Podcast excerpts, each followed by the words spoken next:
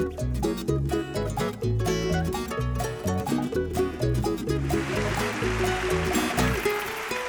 right. Hey, everybody, you listen to the High Sessions Hawaii podcast where we talk about everything local and beyond. I'm John Yamasato, your host, and joining me today is Kyle Shimabukuro. What's up? Devin Nikoba. Howdy. And uh, Dirk Fukushima is going to be joining us. Well, he is there, but we're going to be introducing him in a second. Before we begin, I want to remind everybody of all the ways they can stay in touch with the show. There's Facebook, Instagram, and Twitter, which are all at High Sessions. Uh, SoundCloud, you can find the podcast there or on any Apple products, YouTube. And then finally, you can email us at highsessions at yahoo.com. If you would like to help the show and get more music on our channel, please go to patreon.com, P A T R E O N.com, and donate. There you'll be able to get more involved with the show and to help determine who and what is filmed. And actually, we have some new music videos coming out, and of the four that we'll release, one of them will be released on our Patreon only. So we're going to have specific videos just for our Patreon listeners. Um, Dirk Fukushima is with us today. He is a local TV producer and has done um, everything. If you if you grew up here in the last 20 years, you've seen a Dirk Fukushima production from Hawaii Stars to Junkin Po to all of the Fourth of July Ala Moana Center events. Uh, he's done a bunch of specials, and he's been doing television since 1980.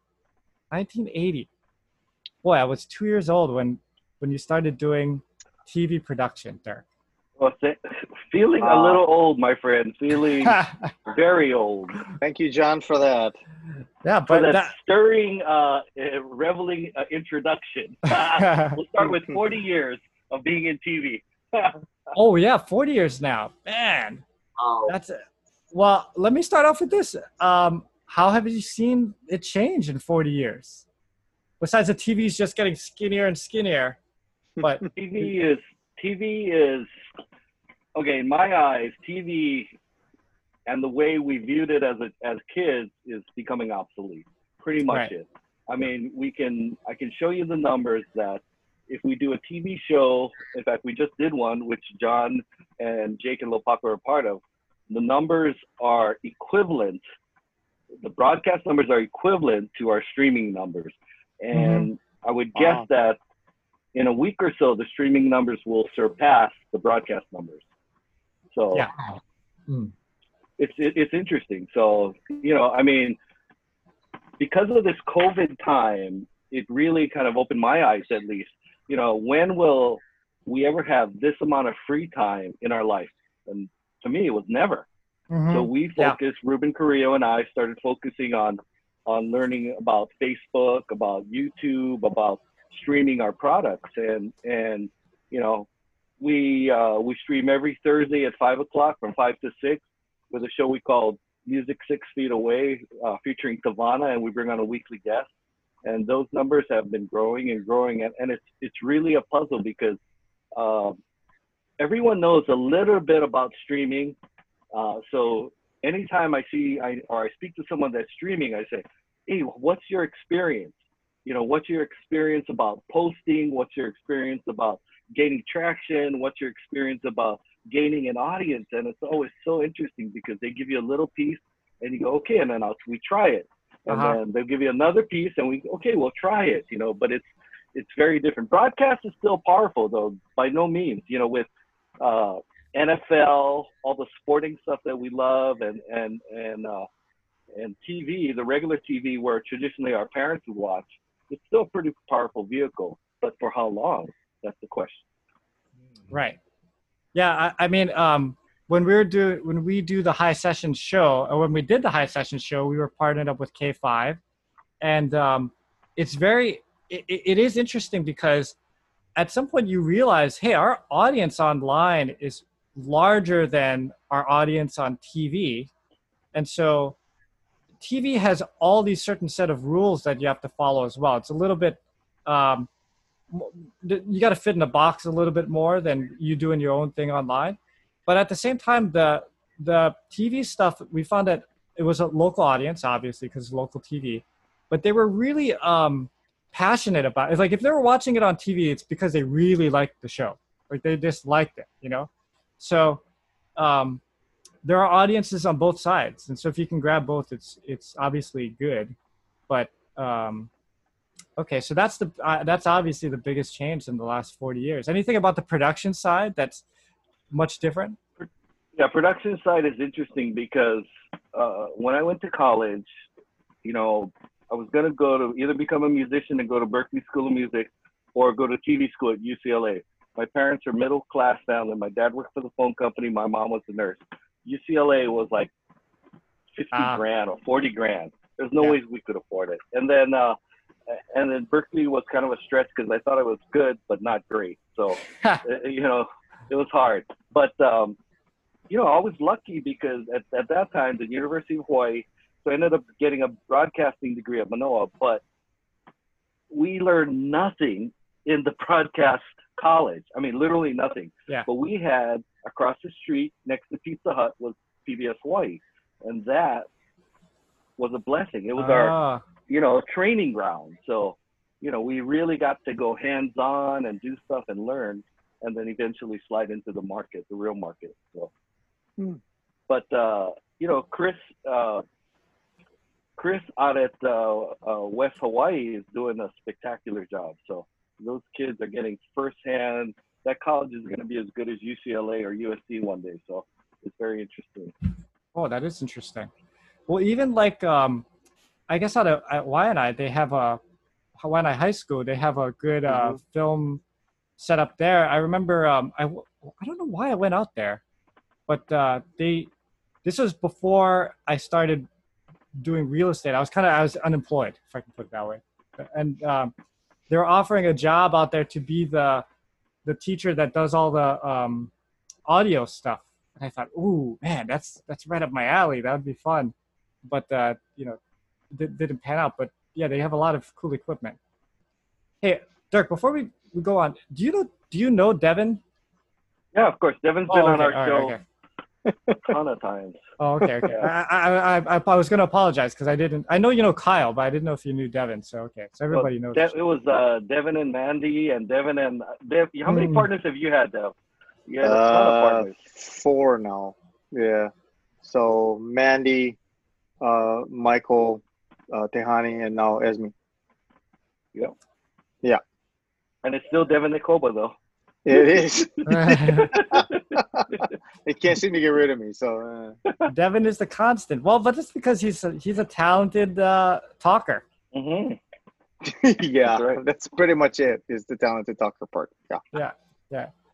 So okay, so Dirk, um, man, you you I didn't I for, totally forgot about Hawaii Stars, but basically Hmm. you you you went from PBS just straight into television.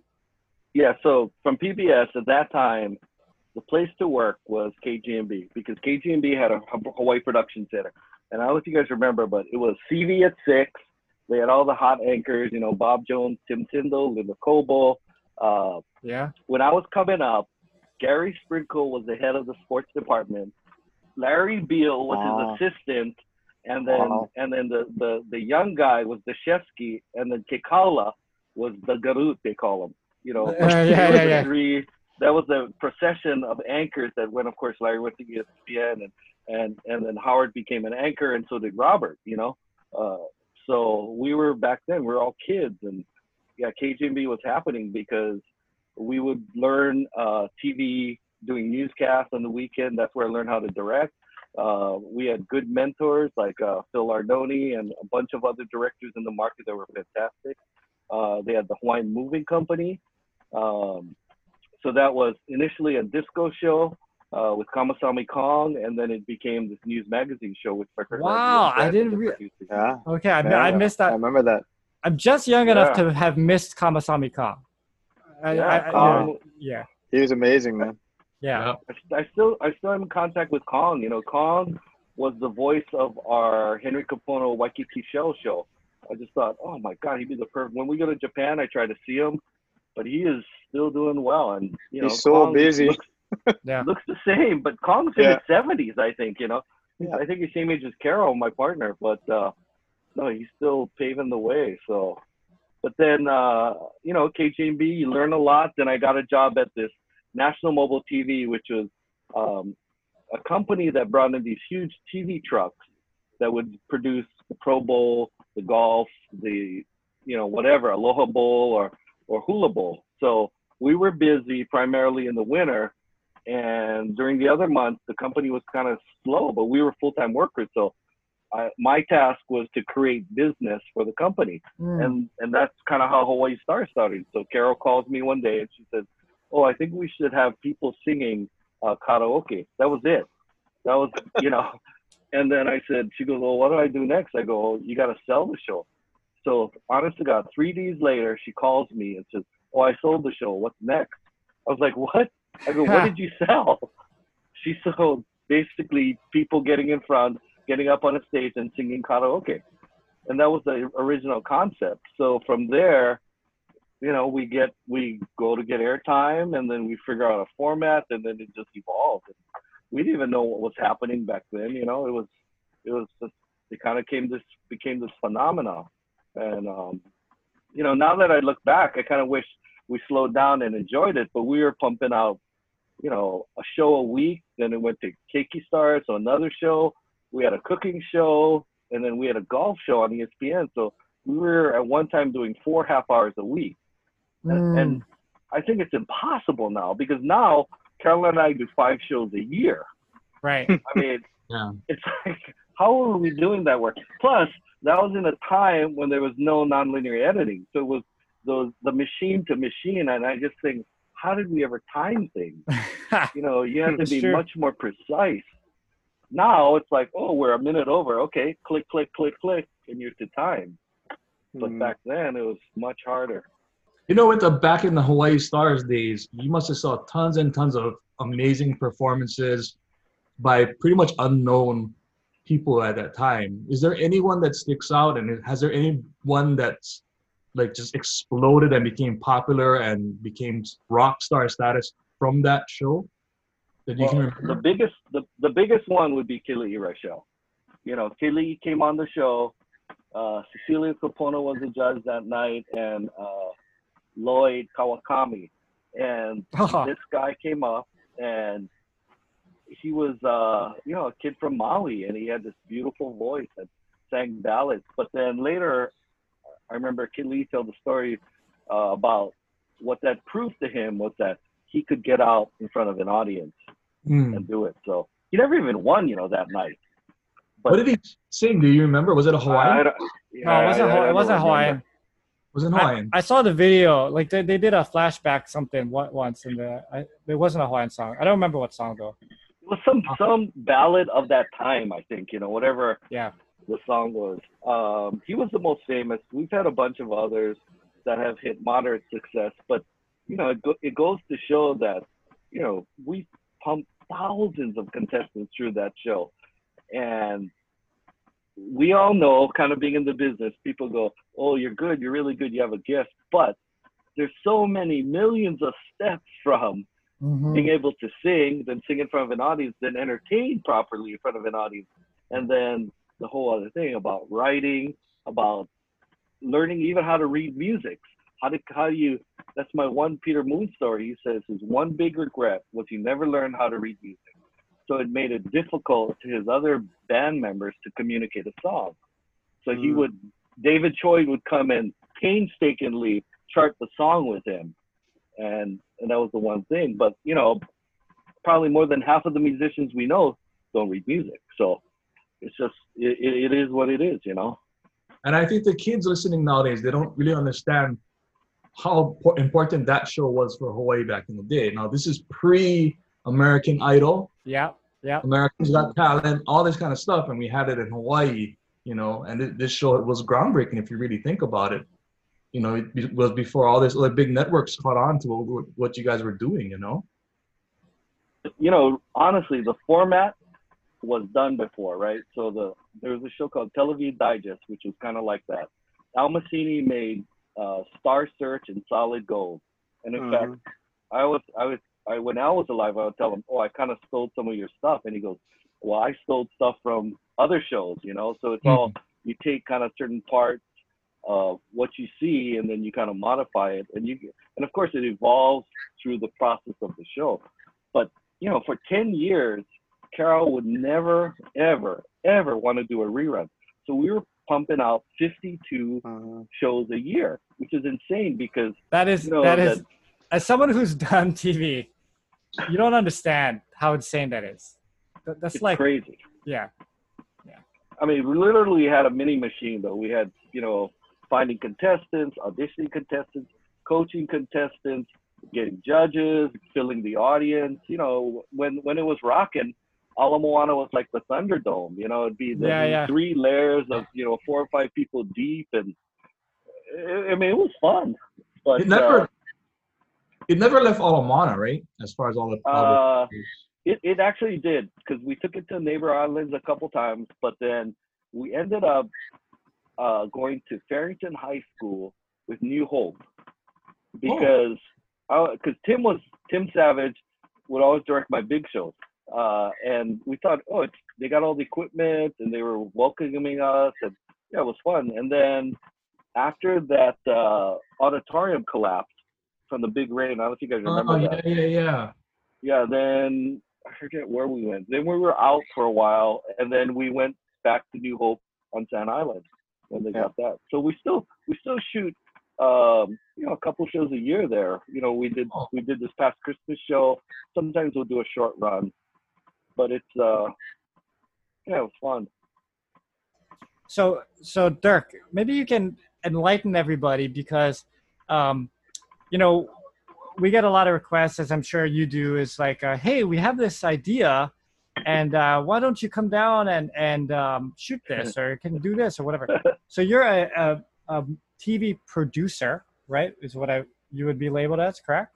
Yeah, yeah. So, what does a TV producer do? What does that job entail? Because um, you're a very important part of the process, although I don't think a lot of people know exactly what you do. yeah. So a producer in television. For, let me answer the first question though. Yeah, people do always come up and go, "I got this great idea for a show." So my response, my normal one-on-one response is, "Hey, you know what? Sounds great, but give me a one-pager." And 99.9% of the people aren't able to communicate that next step of what the show is about, what their content may look like. You know, it's, I, that's why once I know they can't pass that one pager, it's not going to go nowhere. You know, but um, yeah. So a producer, what a producer does is I'm basically an organizer. So basically, I select the crew, I select the talent, uh, work on the concept, work with writers, or I write it myself, um, and make sure we stay in budget. So sometimes we act as an exec. So if it's a Hawaii show, Star Show, I act as a executive producer and a producer because we are financially responsible. Carol and I, executive producer, and then the producer part is uh, scheduling dates, making sure talent, the talent is there. You know, working with the talent, working with the host. It's basically a million details that come into play moving toward that one shoot day or the one broadcast day. So And, the reason why it's so important is because for anyone who's ever been on a TV set, there are just an endless amount of things that can go wrong or change or happen. And uh, having a person like Dirk there takes the pressure off the director, who is the person actually filming, you know, c- coming up with the idea of how we're going to film this thing. And that's where your partner Ruben comes in, right? Yeah, so if I do a good job, then Ruben doesn't sweat. So Mhm. but there are always unforeseen circumstances. So, for example, a couple weeks ago, we shot Pure Heart out at uh, Paradise Cove, and there's two parts of the audio: a multi-track, which records uh, John and Jake and Lopaka on multiple individual channels to mix down, and then there's a monitor mix where John and Lopaka and Jake can hear themselves through the microphone and the system. So, our monitor guy was having a little technical difficulties because it was a digital board and his digital wiring wasn't working. So we, while these, while the three guys were waiting in the hot sun, he had to go back to an analog system, put us back maybe, I don't know, 45 minutes or an hour. And I was up against a clock because it was Jake's son's birthday and we promised him he'd get cut at, at 4:45, at 4:30 actually, and Yeah. because his his wife would have killed him, you know. So so we're like scrambling and running and trying to figure out a way. So they got it working. We shot Jake's part first, and then shot a wide shot, and then released Jake, and he left at 4:45, bless his heart, and then we shot John and Lopaka. Uh, Yeah. but that's Li- li- you I think I, I feel like I have a little bit of a tan. So I'm yeah, a little little darker. Yeah. So it, it paid off. I got my vitamin D, right? It's very important right now. Well, I, I saw that show last week. It was a fantastically put together show. The sound was awesome. John told me that this show was the first produced locally show since COVID and the lockdown. Is that correct? How did this show come about? it was it was by pure chance. So uh, one of the grips was on the airplane with one of the guys from IBEW, and they're talking about, hey, wouldn't it be nice during this time to produce a show that can honor IBEW members, honor the three charities, Blood Bank of Hawaii, uh, Food Bank of Hawaii, and Adults Friends for Youth. That's the uh, the IB Local W 1186 support, and then uh, feature these musicians. So we were lucky that uh, the grip works with Ruben on Hawaii Five O, and then that's how he got in contact with Damien Kim, the uh, the head of the Oh. union. So yeah, it worked out great though. But it was a short amount of time. Uh, we got our friend Keith Horita to give us Paradise Cove as the location, and you got to think about that.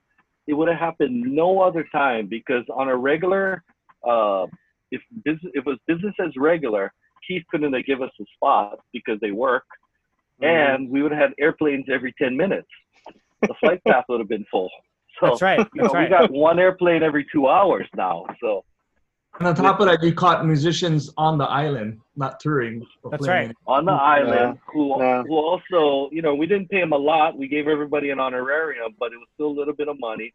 Uh, and, and hopefully, um, you know, when you got Ruben shooting it and you got Gaylord Holomalia mixing, you know, 99.9% of the time you're gonna get a beautiful product. So, uh, yeah, so we're pretty proud of what uh, what the guys turned out. It was Yeah. a great show. Congratulations on that, both of you guys. It was it turned out really Good- Good team, man. That's it. That's the key, you know. So like I know you that- guys all know. Yeah, you got a good team, less stress on you. So Yeah. So I know they're, that they re-aired it a couple of times. Are they going to continue to re-air it for those? Because, oh no, that's it. We've had a run. yeah, that's it. Four times, and then but it exists on. Um, well, it's going to exist on your site if you like, and it's going to exist on uh, K5 and Cooking Hawaiian Style, and yeah, uh, IBEW and Hawaii.com and Star Advertiser. So Okay. Okay. Great. So, so what we'll do is uh, when this podcast is done, we'll post the link inside our description so people can see it if they want to Yeah. see your production. Yeah. You know, um, uh, I, Ruben kind of calculated the numbers, and it kind of goes back to what we were talking about earlier about the the size of the audience. Uh, let me try to find that thing. Okay, so I'm guessing, but I didn't get the numbers back from the TV station. But usually, the TV, TV station will pull about fifty to seventy thousand per broadcast. So, you know, it's it's still you know maybe a couple hundred thousand this thing after a couple days is at uh, almost 70,000 views. Okay. So it breaks. This is what I love about the web. So the large, let me see, 30, the largest viewpoint was Star Advertiser. The next was Jake's webpage. The demographics were Hmm. uh, female, 58% female, age 58 to 64. 30%, 33% of the views came from Hawaii. 15% came from California, and 5% came from Tokyo, thanks to Jake. But uh, you know, it also says four, 447 uh, comments and all that. You know, I mean, it gives it's, it's so great the demos Ah, how everything gets broken down. So all Yeah. these all these demographics broken down is from pure streaming on the web, not including the TV broadcast. No, so in a week, uh, in a week or two weeks, I get the TV the TV numbers. Wow, so They're that's, very amazing. accurate too. wow. that's Yeah, amazing. so when we when we give it back to the advertisers, they know exactly what they got. yeah, back in the old days, they would do this thing called Nielsen ratings. Yeah. And you know, we got a million something uh, households, right? 1.2 house, 1.2 million people. They would do a thousand people through Mhm. mail. Yeah. How, Mhm. how prehistoric is that now? And your life would revolve around February, May, and November. But Right. now it's instant, you know, so or pretty instant that you can know what you're doing, and that's why we can uh, when we're doing these live streams, we can adjust weekly. You know, Mm. Unlike radio, which is still doing Nielsen. So yeah. yeah. But Devin, you guys stream all over the place now, right? You're constantly streaming. Yeah, we have uh, streams for like we have an app now. You can do it off our website and stuff like that. But it's still such a, um, you know, it's kind of a voodoo mixed with witchcraft mixed with a little bit of science, trying to figure out what people are listening to. It's really it's really hard to gauge. And then you put in, you know, uh, some some radio channels do better because they're doing streaming stuff, right? uh, and and it's really hard to get down to that granular level. So to to know that you guys can get it to that level and like get it to people so quickly and say, okay, by the way, here's where you want to hit. Okay, this is this is the Mm. show that'll do that for you. It's pretty amazing, man. Yeah, it's just it's a whole new world, and the, and and the whole trip is that you know we got to spend the time. As we get er- older, learning is more difficult. Mm. You really have to apply yourself. You know, I, I have a technical question since you guys been in, you know, you've been in TV for 40 years. Um, back in the day, I knew that the television adds 10 pounds to you when you're being filmed. Is that still the case today? So I can blame it on television, or is that obsolete now? What you see is what you get. Yeah, but see, you see, okay, so this is why I wear a black shirt because black shirts make you thin, and the white shirts make you big. But that's I'm why not you look the wrong shirt today. you look buff, brother. no, no, the, the the best thing is color. So if Yeah. you're doing a podcast, I should have wore a red shirt. But like John wore your shirt the other day, supporting his good friend. Uh, So- I'm like, hey, Yeah. that's Kyle's shirt. He goes, oh no, Kyle and I are good friends. Yeah. Yeah. I remember when we were doing high sessions, we would tell people do not wear brown, do not wear gray. If you have to, you can wear black, but try to bring some color to the to the spectrum, you know, like cuz uh Right. yeah. Be, being being especially the worst is gray. Like that you can do. Yeah. Brown so is not Devin that is the only one that followed your rules, Yeah. except for his lighting. Yeah, lighting sucks, but Well, I feel like I'm okay because move I have a white background, so you know the black stands got, out. I got too much Wow. backlight. I pull my curtains, but it's you know, it is what it is. I Yeah. can have my screen light me a little bit more. There we go. That's all right, man. I can't move around. I can't move around too much because my wife would be like, "Why are you showing off our house?" so She likes Dirk, me to be in a nice little corner. Dirk, what what are some of your favorite or eh, most interesting TV moments that that came out of all these this filming? Like, have you ever had like either um, the, okay, what moment were you the most panicked, and what moment when when you were done was like, oh, that was so satisfying, or that was uh that was a great shoot, you know, Huh. or that was a great moment, or we caught something magical, you know? you know the I always tell uh, young kids when they're coming up, I go, if you can get the best job in the world, work is like play. So that was part of my thinking when I went to college because I thought I'm not built to sit in the office for eight hours or whatever. It's just I can't do it. So that's why I always thought television would be a good career for me because you're always doing something different. It's always fun. Um, my my worst time was a Fourth of July show. Now the back then the budgets were huge. Um, Ala Moana was owned by Daiei, and Dexter Suzuki, Dexter Suzuki was the marketing guy. So he and I would work on months on the show, and just my fireworks budget was, I would say, between 120 and 130 thousand dollars for 22 minutes of fireworks. So that I knew was And kind of that and that was 20, 20 years ago, twenty five years yeah, that ago. was yeah, 25 years ago. And so I knew the so it was a two-hour live show, and I knew at the bottom of the hour at 8:30 would start the fireworks that would take me to 8:42, and then I would have go to commercial and then one couple songs, and then we'd be we'd be out. So um, whenever we did the fireworks, it was always triggered by a, a digital feed that would sync up the song and Mhm. the the way it blossomed or the you know the patterns that would that that would show on the screen. So uh, my biggest timing uh, uh, effort was to get us close to time at the bottom of the hour because I knew that once I rolled that, it was 22 minutes and I would be, we're kind of golden, right? So, so this is probably the third or fourth year that we've done this thing and we have a little experience now. So, so we roll the thing and I go, I look at my clock and I go, Timmy, I'm four seconds off. And I'm like, he's like, you're four seconds off. I'm like, holy shit, that's wonderful. And I swear, as soon as I said that, the screen went blank. Because Oh. what happened was, uh, it's called a flower pot. So the, those big 10 or 12 inch uh, canisters of fireworks, the thing went up maybe 20 feet and exploded. And then it laid waste to all the pots, you know, the rest of the pots. And basically, we had no fireworks. So then I'm like panicking, and we go to commercial, and I'm telling everybody get back on stage. And uh, at that time, I had Kata Maduli as my Paul Shaffer of music. So Yeah, you know, yeah. Letterman was hot. I love Paul Shaffer, and I was like, Kata, you got to be my Paul Shaffer. So he brings out his all-star band, the, the Bridge Boys, I think they were called back then. So it was DJ Pratt, Michael Grande, Garin Poliahu, all basically the A team. And um, and then I just asked them. I said, hey, you got to come up with something for like 15 minutes and take us out.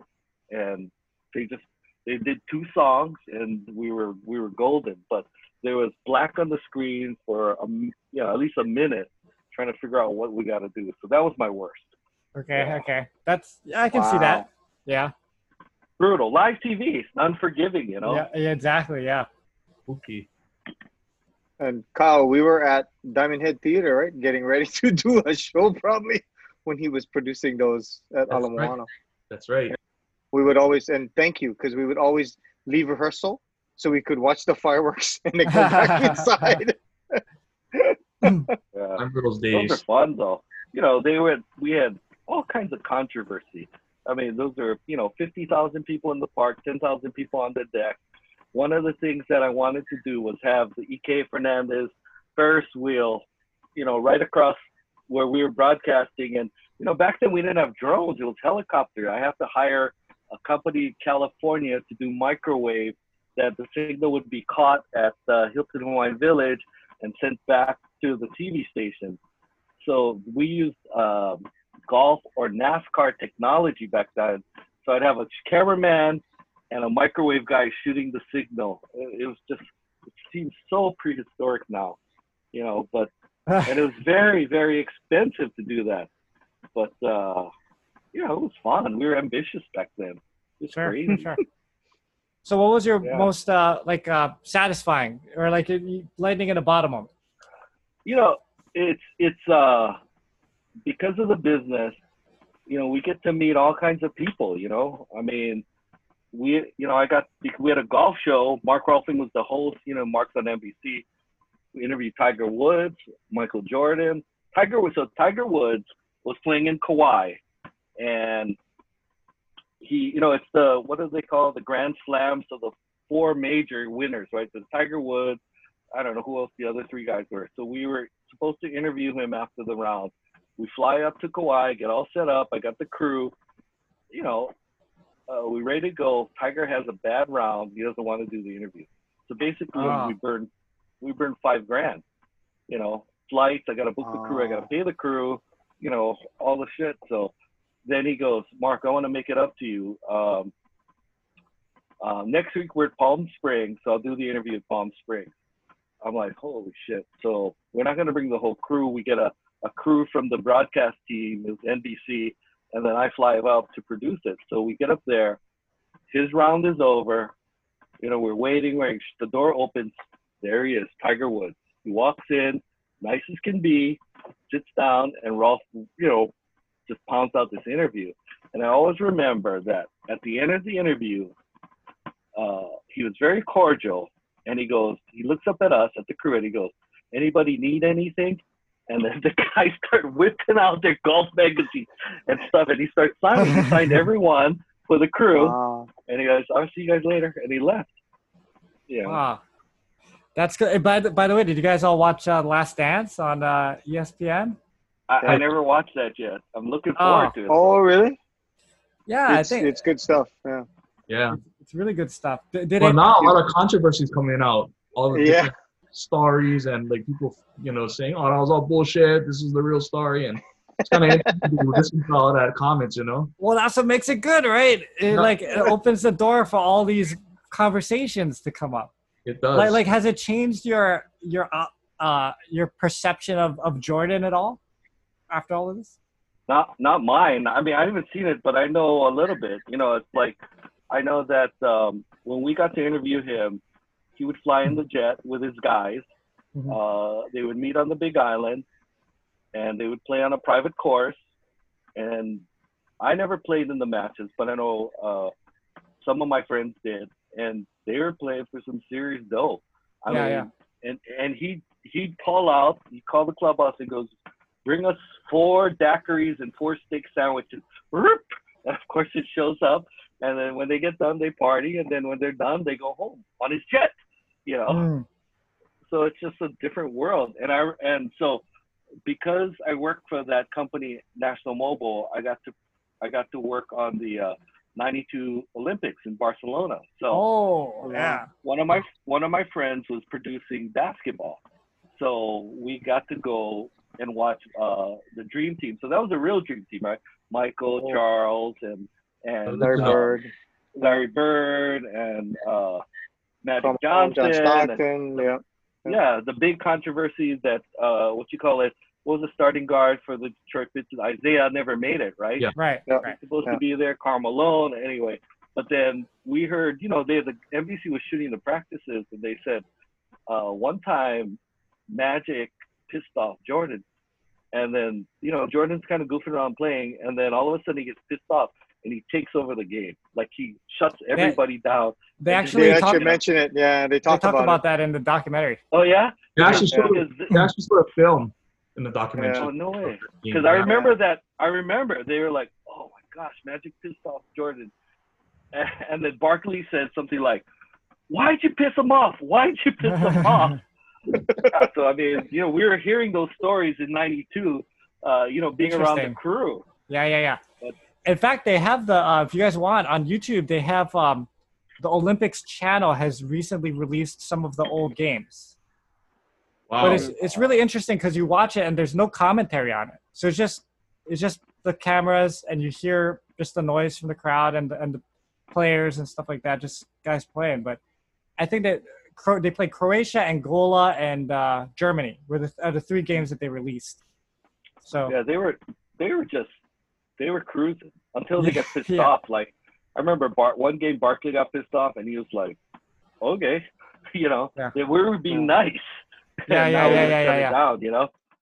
But they uh they also there's one game that they played against uh, some college all stars that they said we'll never make we'll never make broadcast and they'll never show it because it was Chuck Daly messing with them because I guess they Oh, were screwing around and screwing around and so what he did was he called in a bunch of the guys from uh, college and the college guys were hungry and they wanted to play and that's the that's the only game that they lost and Oh, it was my. it was during that time and after they lost Chuck Taylor went you see anybody can lose and they went okay and they just steamrolled everybody.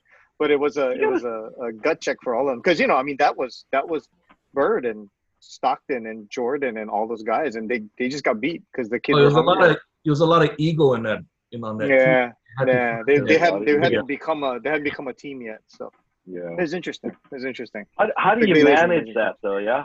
Can you imagine being the coach? Yeah. How do you manage that? And because you know, it's like uh, you know, on a much much smaller level. Like I always feel like when we're doing a big show, I've got like uh, you know, 50 kids that I got to take care of, and everyone has a different thing you got to do. Some like Mhm. you just go, hey, how you doing? Some you got to go, you know, you're so good, man. I want to keep you going. You got. It's motivational levels Yeah. on different areas, on different people. and it's just those things. And can you imagine that exponentially for Chuck Mhm. Daly? It's crazy. Yeah. Yeah, yeah. But I guess that's the job of a good producer. Well, That's our right. job of, it's nothing compared to what those guys do, man. Those coaches. Oh my gosh, how do you motivate a legend? You know, how do you Yeah. get the glue to stick it through? You know. Are you even competitive when you're playing a game in the Olympics and the other team is asking you for autographs before the game? Before the game, you know. That's true. Yeah, just Uh, let them go. But uh, and uh, they have another uh, documentary, uh, Bird and uh, Bird and Magic one, uh, that Oh. also delves into the that delves into the uh, that whole dynamic between all of them, and it, it's interesting the the the dynamic between Bird and Magic and how over the years they suddenly became close friends after being enemies and you know uh, for a long time. But they talk about that whole time with the dream team and how that all worked out. And he said uh, uh, Magic would talk about Bird wanting to get out the quickest way possible. Like he would say, if there was a he, he said if there was a side entrance or a side exit, Larry Bird would want to know where it was. And Hmm. Magic always wanted to go through the front door. Right, right, right. And so and so Bird they get to the they get to where they were going to exit, and Larry and Magic would just say, "Okay, see you on the bus," and they would leave completely separate ways because Bird just didn't want to have anything to do with it. He just wanted to play basketball. It was really interesting. Different personality, right? Everyone's got. Oh yeah, totally, totally. But okay, But so that- uh, I- hmm? sorry. No, I was gonna say, but that LA Boston series, you know, when was that? Oh, Back yeah. in the '90s or whatever, or or was that 80s. 80s? 80s. 80s. That was then. I remember. I still remember those games. So beautiful. Yeah, yeah. Watching watching them uh, in their prime is pretty amazing stuff. Um, so Dirk, uh, we always ask of every guest that comes on, and I see the guitars behind you over there. So um, we ask you for your three desert island discs. Um, your three albums that you would take with you to a deserted island. And they can't be uh, they can't be greatest hits albums only because that way you know Huh. you can't cheat and go I want Eagles greatest hits one and two or something like that. You know. Uh, okay, so the local disc. Well, I might cheat on this. The local, the two local discs that that affected me the most was, you know, of course, Kalapana, CNK1. You know, both Mm. incredibly produced, both beautifully arranged, and you know, we're lucky we got to meet, you know, Henry and C and Malani and Mac, and and of course, Gaylord's our close friend now and DJ. But yeah, that those, I mean, if I can categorize those as one, uh, Steely Dan Aja Mm. uh, was my other one. That's a, to me a masterpiece. And then uh, probably Tower of Power, the one that's labeled Tower of Power. when you have the shirt for. yeah, no, yeah, I'm a Tower fan, and because of Kata, you know, we we got to know uh, Emilio Castillo and some of Oh, the wow. band now. So, uh, and and I just feel really bad for Emilio. So whenever they come, we've lately been having a dinner, just the six of us, and then I geek out, of course, and I'm like, he's like, how the hell you remember? And Emilio has the most incredible memory. But I just, you know, I mean, you love these bands, and you know, I used to read every liner note and everything about them. It's like Steely Dan or like TK or. You just get to know all the stuff, you know, and yeah, I appreciate that. Wait, wh- why, why did you say you felt bad for Emilio? Because I, cause I geek out on him and I ask Oh. every stupid question about the band, you know, but then he tells me, he tells me about how the band got formed and, you know, so I'll tell you a little bit about it. So Emilio's Yeah. father was a very supportive father. Okay. So he and uh, when when Emilio first got the band together, his brother was the drummer, and uh, Rocco, who was the legendary Power Power bass player, was Mhm. playing guitar. So then Emilio's father built them a stage in their garage in Oakland. Okay, so it was kind of blocked off. That was their rehearsal hall. He hired a guy to teach them how to play music. They didn't know how to play music. so he said, Rocco, you play the bass, uh, and uh, Emilio, you practice your saxophone. And he talks about when he first met Doc, who's his writing partner, the baritone sax player, and and uh, you know, he said the skinny guy came in and he they didn't the door didn't work. He had to climb through the window, and then they played. You know, and I mean, yeah. So then he said he Doc played a couple songs, and then his father called him into the kitchen. He said, "You got to hire this guy."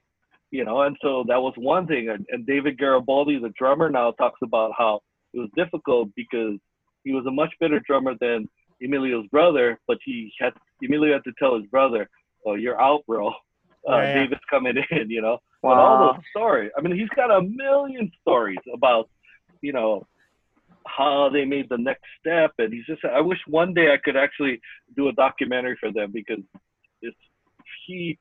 I want to. In fact, I would tell Kata we should tell Emilio just lay this stuff down because his memory is still so good. Mm. And they're I don't know what 40, 50 years now. So they were in the 60s. Yeah, so they could Yeah. be coming up on 50 years maybe. Oh, and you watch them, and you watch them play live now, and there is no diminishing of their capabilities. They sound amazing. Oh man, None. they just they bla- they rap, yeah, knock it out of the park every time. It's pretty amazing. Yeah. In fact, actually, that's one of the it's one of the interesting things about performance. Um, I noticed is the older bands, they still know how to do a show. You get the Mm. Yeah. sorry to say it this way, but the, the kids nowadays, when they get up there and they play, it's not as I don't know. Sometimes it's not as entertaining. But you get up there, you watch Tower of Power play, and you just see them just come out and just. I mean, they don't they don't have lights and fog and any of that stuff. You know, they don't have lasers or any of that stuff. They just come out and just blast you with this music that just gets you Yeah. going. You know, them, Yeah. Earth, Wind, and Fire, those kind of things and it's uh, it's it's hard to find that nowadays with the with the bands Yeah. that are coming up now. Yeah. You know, remember the band SOS, Society of Seven? Oh yeah, Of course. oh yeah, So I always I always say Tony Ruivivar was the master of what you just described. He had Mhm. the ability to shape the show in that tiny outrigger showroom and use the minimal props to create the magic. But he had Oh, yeah. always had beautiful singers. And then Richard Yeah. Natto became an expert at it too. But you know, Tony, oh my gosh, he was I used to ask him all kinds of questions about pacing and about you know what how his visuals work because it was always kind of like a magician right look over here while the band resets here and you know all this going up in the front versus the back Ugh, a million little things i learned from him So we uh, we sometimes wonder because Kyle and I used to go see uh, Honolulu, the band, a lot, and they they kind of modeled themselves after SOS to a large extent. So it's funny to watch their shows because you could see the stuff that they sort of cribbed off SOS and went, okay, that works. We got to put a guy in drag at some point in time during the show because that's always fun. yeah yeah But you know, you had the guy Yeah. who could sing really high. You had the guy who had all the soul. You they had the horns. They had everything working, and you just went, wow. So that you know that it was such a heyday of of uh, music in Hawaii because you had everything. You had um, not just the C and Ks and Kalapanas, but you had SOS and stuff who would do shows, who would do actual shows for you in a showroom in Waikiki, which is crazy. which which is interesting huh? because you got to think about it uh carol had a show at the hilton hawaiian loyal Yeah. had a show at the ala moana Don Ho had a show at the international marketplace uh, Danny Kaleikini was at the Kahala. You know, Jimmy Borges was at the Hyatt. I mean, live entertainment happening so many places. You know, Nohelani was just starting out back then, and she was at uh, Princess Kaiulani, the disco thing or whatever she was doing. You know, so man, it was just a wonderful scene back then. I know. And so now everybody goes, "What's up with the scene?" We're- yeah. We're John's playing at you know Willows for like Yeah. 150 dollars, and it's like him and her playing for three hours, and I go, "Well, why? Huh? What?" Well, nowadays it's not even that. It's uh, I'm doing my live stream from my my bedroom. Where you are right now, actually, Yeah, right? yeah.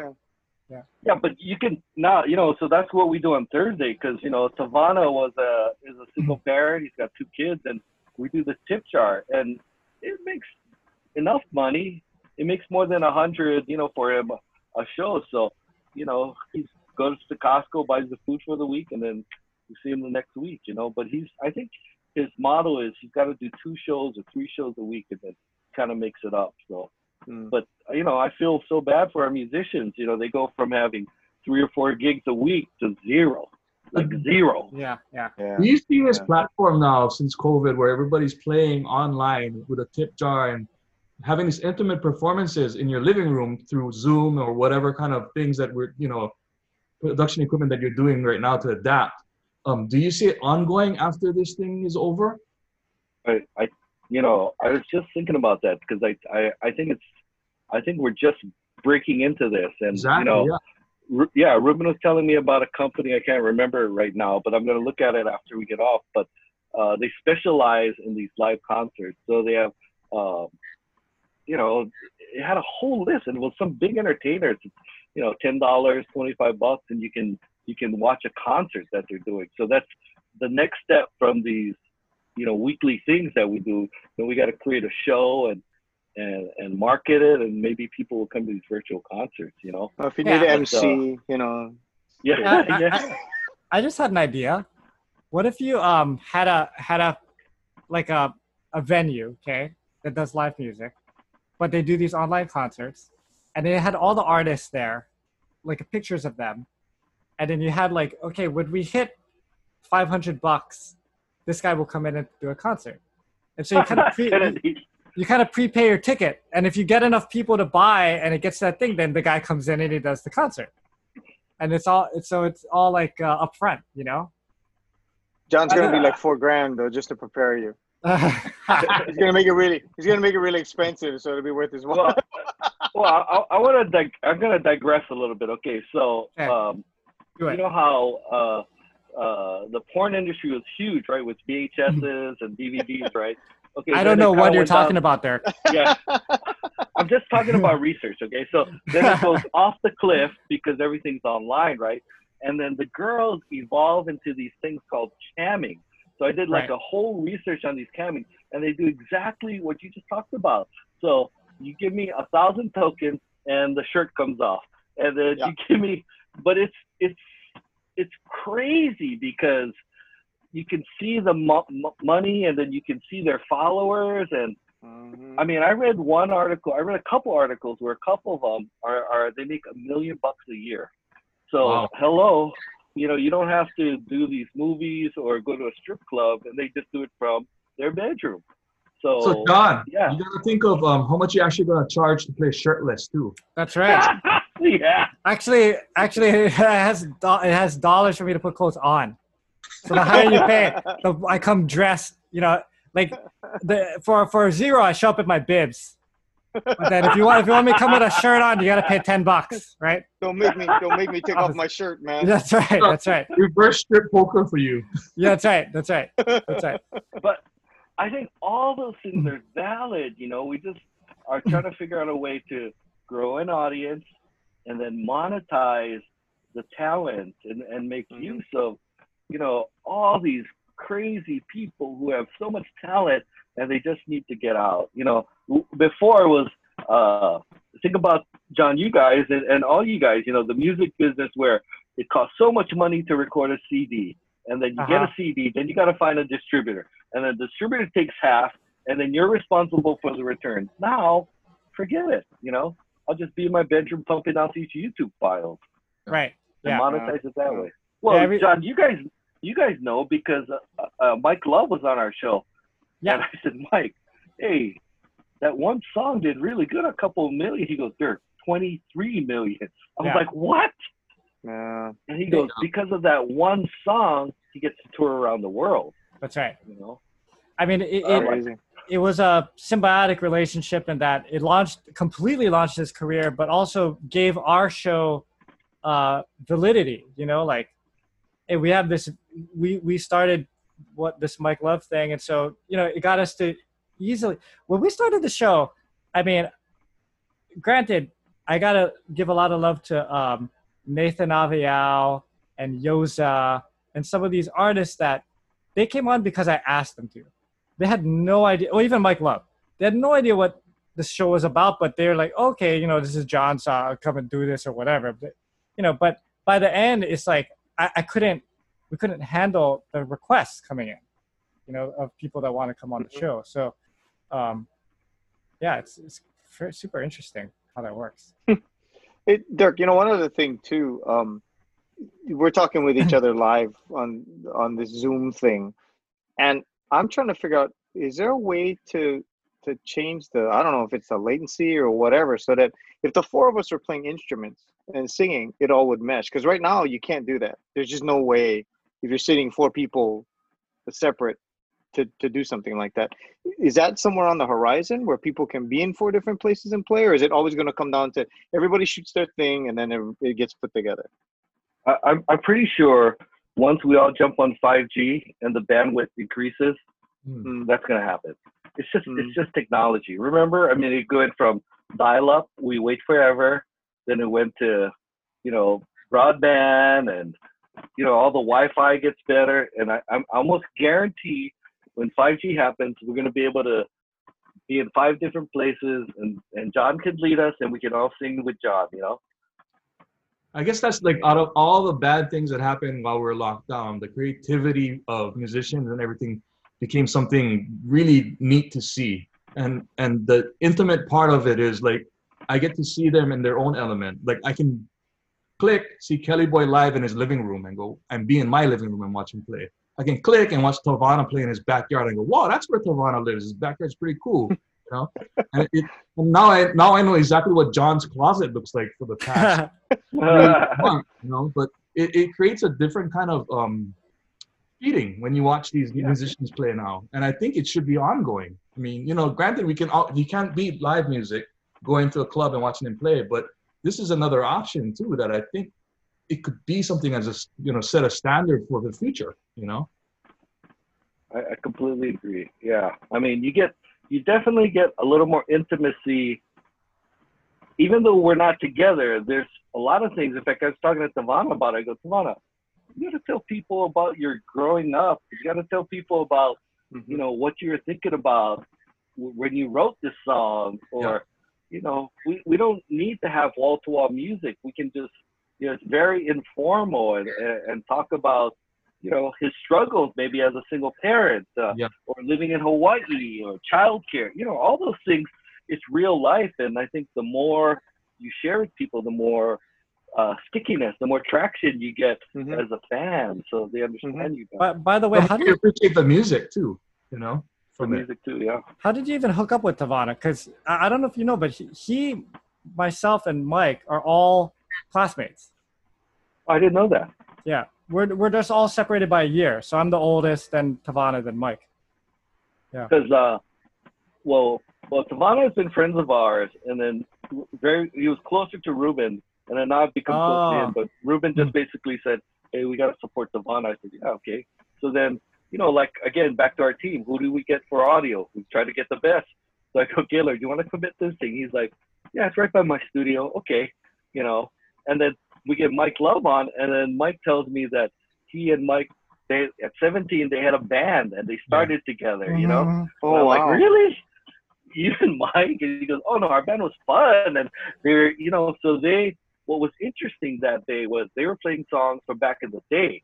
And Yeah. I was like, oh, holy shit, it's like, you know, when Tomonato get back together. Or when Kanye get back. It's, just, it's just like, you know, it's rote because you played that song, you know, a hundred times already together. So right, right, right, right. it was a full backyard jam that I enjoyed the most. It was, it was an impromptu song that they played back in the day and just did it for the first time on air, right, or something like that. yep, yeah. Watch your performance.